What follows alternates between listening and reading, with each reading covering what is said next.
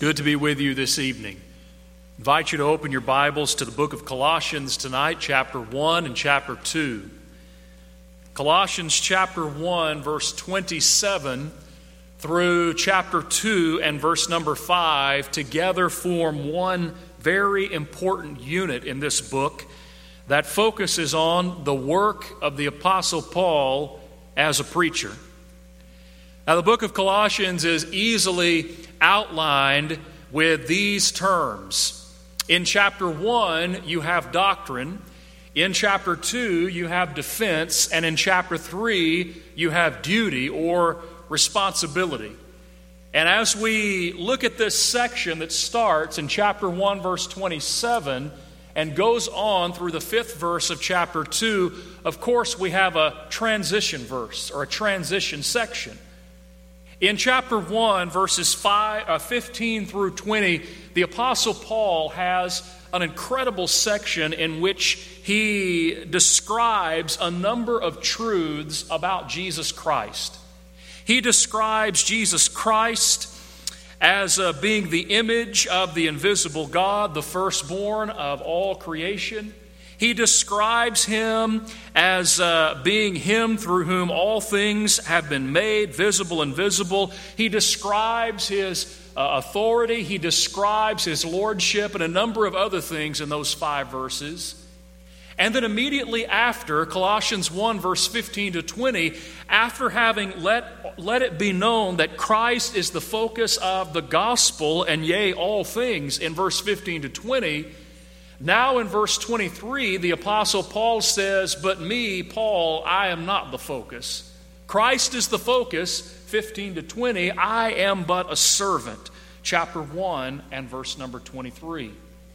So now, then, in chapter 1, verse 27 through chapter 1, verse number 29, we have a discussion of Paul's work as a preacher from the standpoint of, we'll say it this way, himself. In other words, the spotlight is focused on him, what he does, and what his task is all about.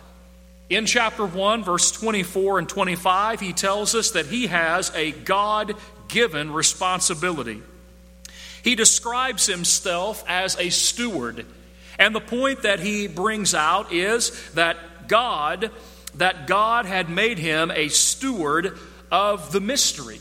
And just for a moment, press the pause button and in your mind go back to our study of the book of Ephesians.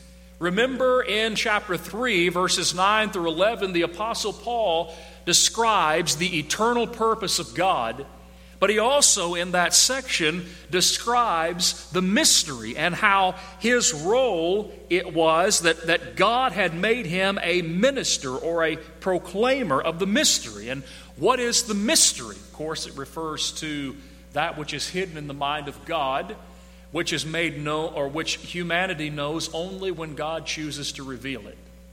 But it really has reference to the gospel it has reference to the scheme of redemption, God's eternal plan to save mankind through Jesus Christ.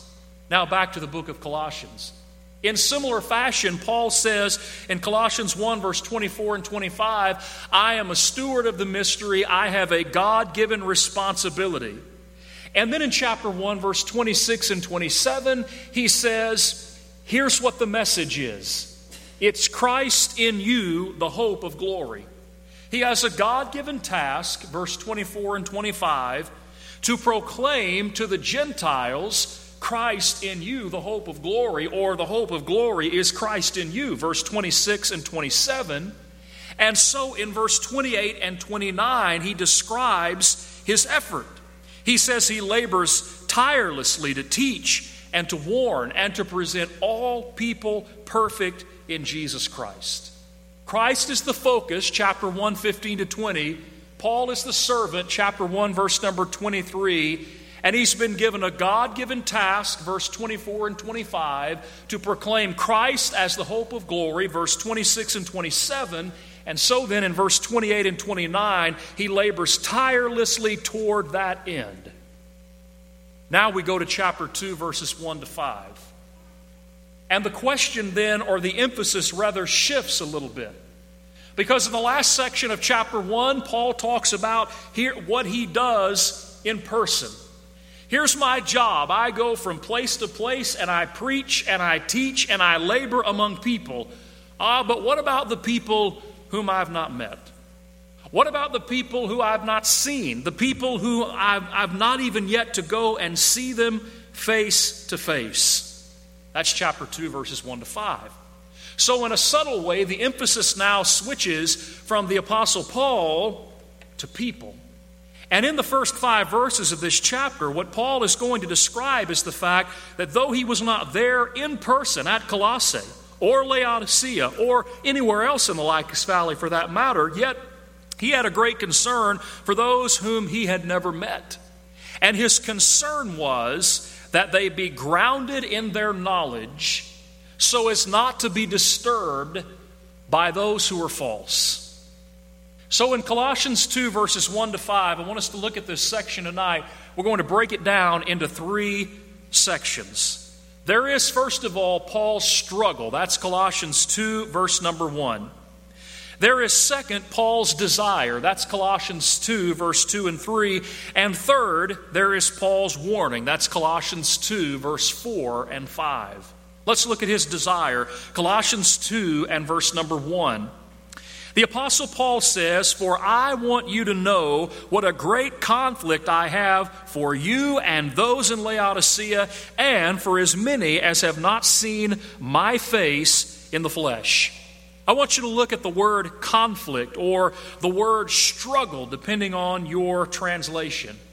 And I want you to notice backward in verse number 29 of chapter 1 that the Apostle Paul in the New King James Version uses the word striving.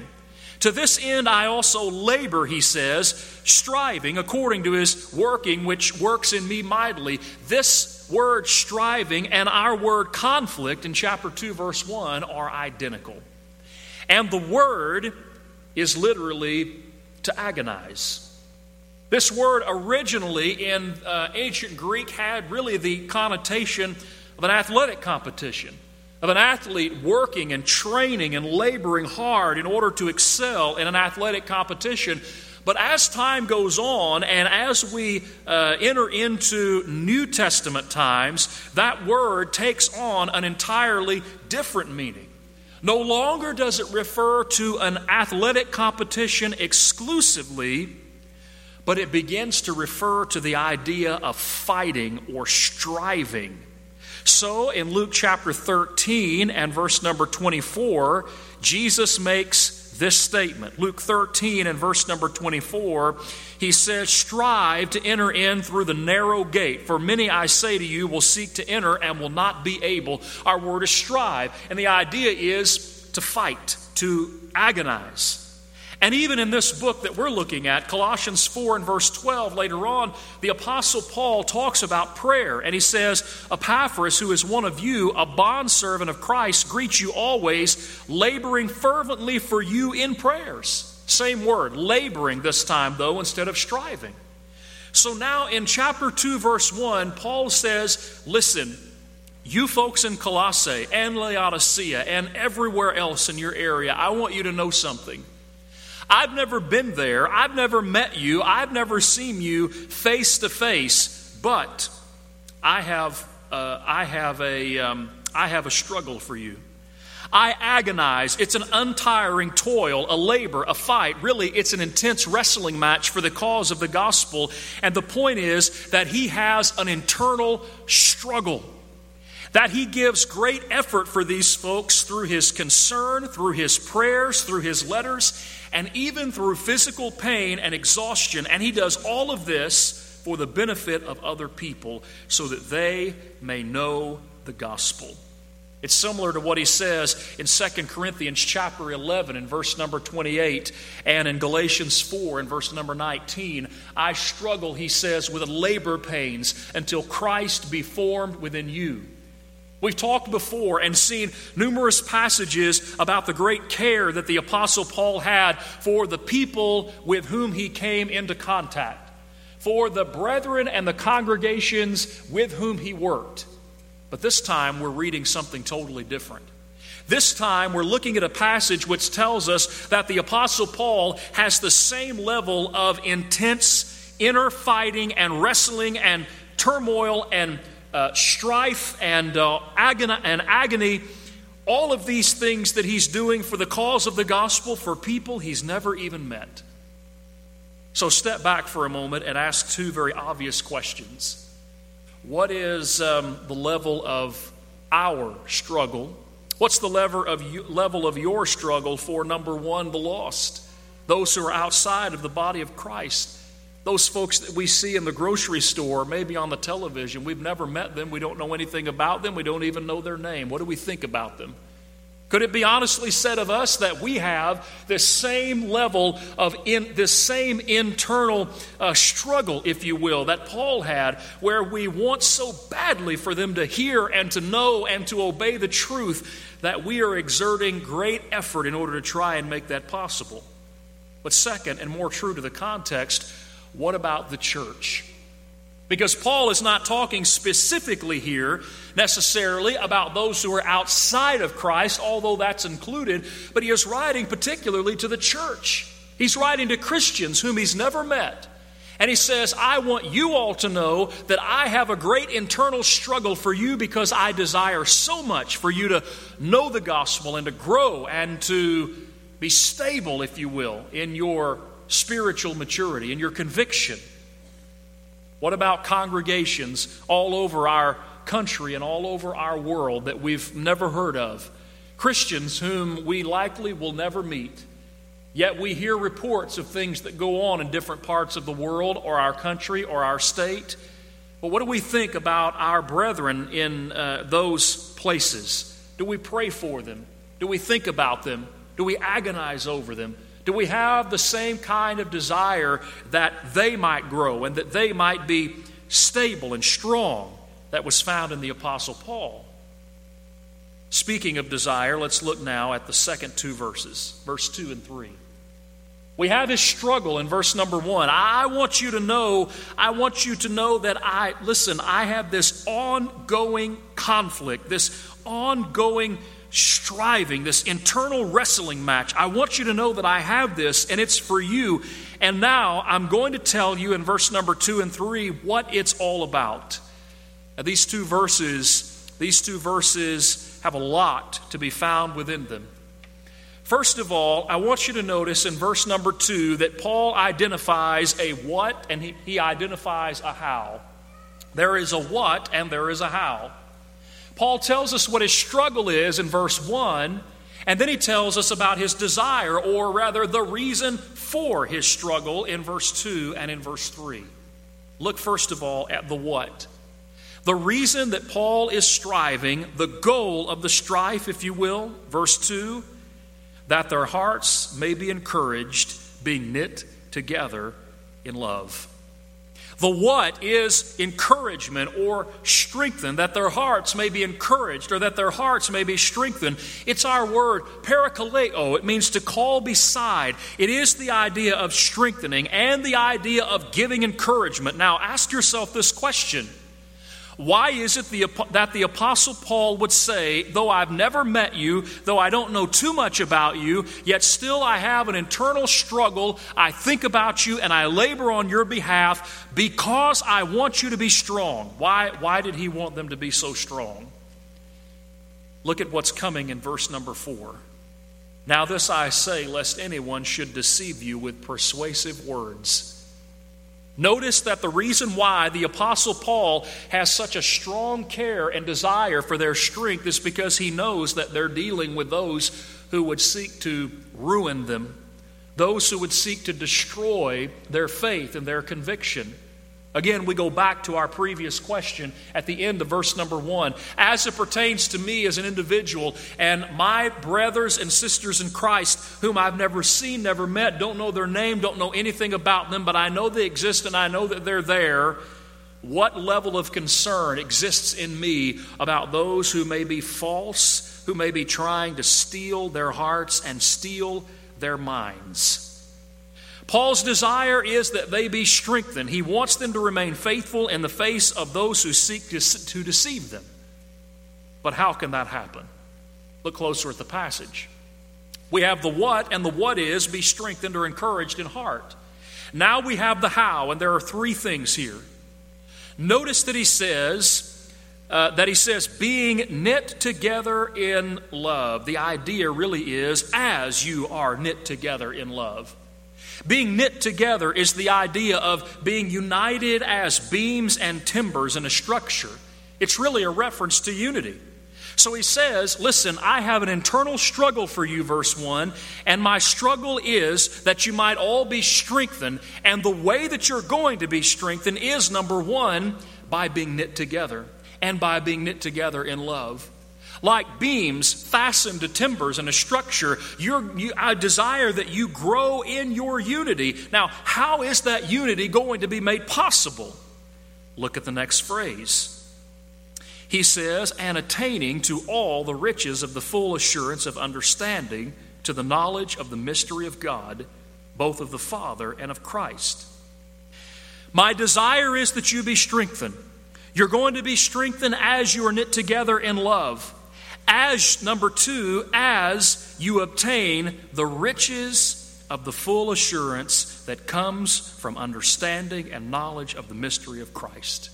Now, though that's a mouthful, so let's break it down.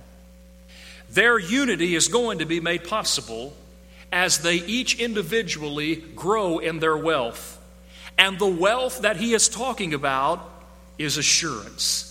It's the same kind of assurance that we sing about. Blessed assurance, Jesus is mine. Oh, what a foretaste of glory divine. So you're going to grow stronger when you grow more unified, and you're going to grow more unified when each one of you grow in your wealth. And the wealth that I'm talking about is assurance, confidence. And where's the confidence? Where's the assurance coming from? Notice that he mentions two things. He mentions understanding and he mentions knowledge. Understanding is a settled conviction, it's the idea of firm persuasion, and knowledge is the idea of having a full or a complete knowledge. So put it all together, and here's what you have. Paul says, My desire for you is that you may be encouraged or strengthened. And the way that you will be encouraged or strengthened is by your growing closer together and the way that you're going to grow closer together is when each and every one of you grow your wealth, which happens as a result of growing in your knowledge of the mystery of Christ. What's the mystery of Christ? Go back to chapter 1, verse 24 to 29. And remember that the Apostle Paul says the mystery of Christ, verse 27, is what? Christ in you, the hope of glory. So when you put it all together, what we learn is that we grow stronger when we, when we grow closer together. And the way that we grow closer together is when each one of us as individuals grow our wealth. And that wealth grows by, by greater assurance. And the assurance comes by a greater knowledge of the gospel of Jesus Christ. And then look at the last thing that he mentions in the section. This is still under the how. The what is be strengthened. The how is as you are knit together in love, number one. As you obtain the riches that comes from understanding, uh, the, uh, the full assurance, rather, that comes from understanding and knowledge, verse number two. And then, number three, he mentions, you'll notice in verse number three, attached on to Christ at the end of verse number two, in whom are hidden all the treasures of wisdom and knowledge. Write down 1 Corinthians 1, verse 24, and 1 Corinthians 1, verse 30 and 31. And draw an arrow in your notes or in the margin of your Bible back to Colossians chapter 1, verse 15 to 20.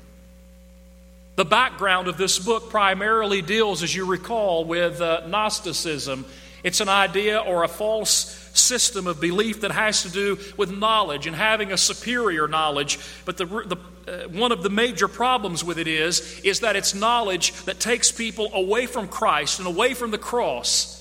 And yet the Apostle Paul says real knowledge, uh, the vast wealth of knowledge, all knowledge you could, you should, uh, could say, is found not away from Christ, but in Christ. So, what's Paul's desire? His desire is their strength and encouragement. That strength and encouragement comes when they grow closer together.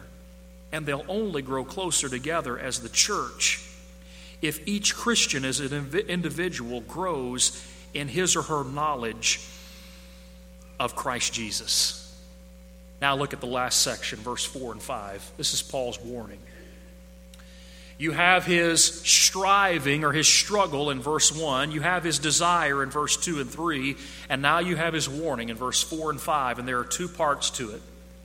First of all, he says, I'm telling you this lest anyone should deceive you with persuasive words. Persuasive words carries with it the idea of those who would stand and deceive you with false reasoning. It's like what Jesus said in Matthew chapter 7 and verse number 15 about wolves in sheep's clothing and how you're to beware of them.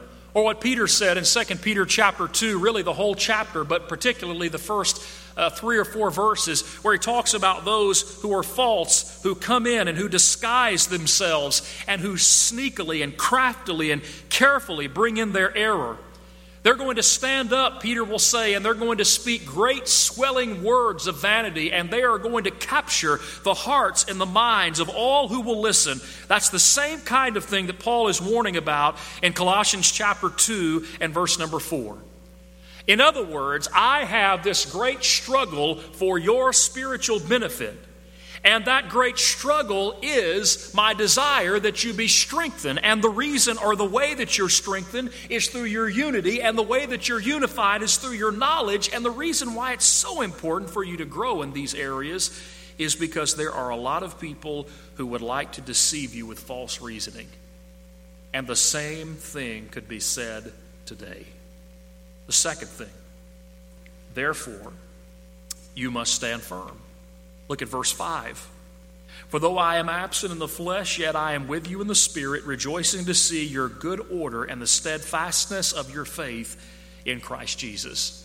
It's the capstone of the section that started back in verse number 24. In this passage, Paul does a couple of things.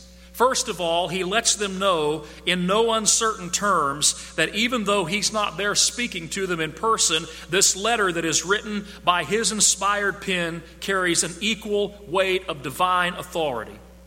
But the second thing that he does in this passage is he speaks to their order and their steadfastness or their firmness. The word order has to do with an orderly military formation. It's the idea of holding the line, and it also is used in the New Testament to denote following the rules or having proper behavior. So he says, Even though I'm not with you in person, I have received word from Epaphras, we read about in chapter 4, of your order. But also, he says, your firmness. And firmness has to do with steadfastness and strength. So you put it all together, and here's what you have I have a great conflict for you. And my conflict really is, to, is because of my desire, and my desire is your strength. My desire is your unity. My desire is that strength and unity that comes from your growth in the gospel of Jesus Christ and the reason why this is so important is because there are a lot of people who are going to try to steal your hearts away with bad, empty, false reasoning. And listen, I want you to know that even though I'm not there, I hear and I am rejoicing to see that you are holding the line, that you are following the rules, if you will, and that you are steadfast and strong in your faith. Now, by way of conclusion, what we've seen is a context in which Paul expresses his great desire for Christians whom he has never met. And that's the main point that I would really like for us to take from this this evening. I want you to think, I want us to think about those whom we've never met, those whom we don't know well or don't know at all. What about our brethren? How strong is our desire for our brethren whom we don't know and whom we've never met? How uh, do we spend much time at all thinking about them, praying for them, helping them in whatever way that we can? Or do we sometimes fall in the very American trap of thinking only about our group here? We look so, uh, we're so busy looking and thinking internally that we never think externally. And then here's the second put ourselves in the shoes of these brethren at Colossae. Do we understand the importance of growing in our knowledge of Christ Jesus? Do we understand that true spiritual strength comes only from a settled conviction of the truth of God's Word? That's really the emphasis. Paul is letting them know how much he desires their strength, which comes only, only when their knowledge and in their, and their understanding of the will of God grows. And when that happens, when that happens, then their faith will be firm and their conviction will be settled. Two questions to take from Colossians chapter 2, verses 1 to 5. The Lord's invitation is going to be extended now this evening, and it may be that there's someone here who has a need to respond, perhaps to obey the gospel, or perhaps you are a child of God. You've already obeyed the gospel, but you're thinking now about your own faith, about your own conviction. Is it settled or unsettled? If the Apostle Paul were writing a letter to you this evening, what kinds of things would he write? Would he write something giving commendation and expressing his joy because of your settled conviction and because of the firmness of your faith and how you're standing firm against the forces of evil that strive daily to oppose God's people? Or would it be something altogether different? Would it be a plea to, would it be a plea to improve the way that you're living? Would it be a plea to dive into the Word of God and to change your priorities so that you may be stronger, so that you may be more convicted? What would it be? If we can help you this evening in any way at all, won't you come forward and let your need be known while we stand and sing the invitation song together?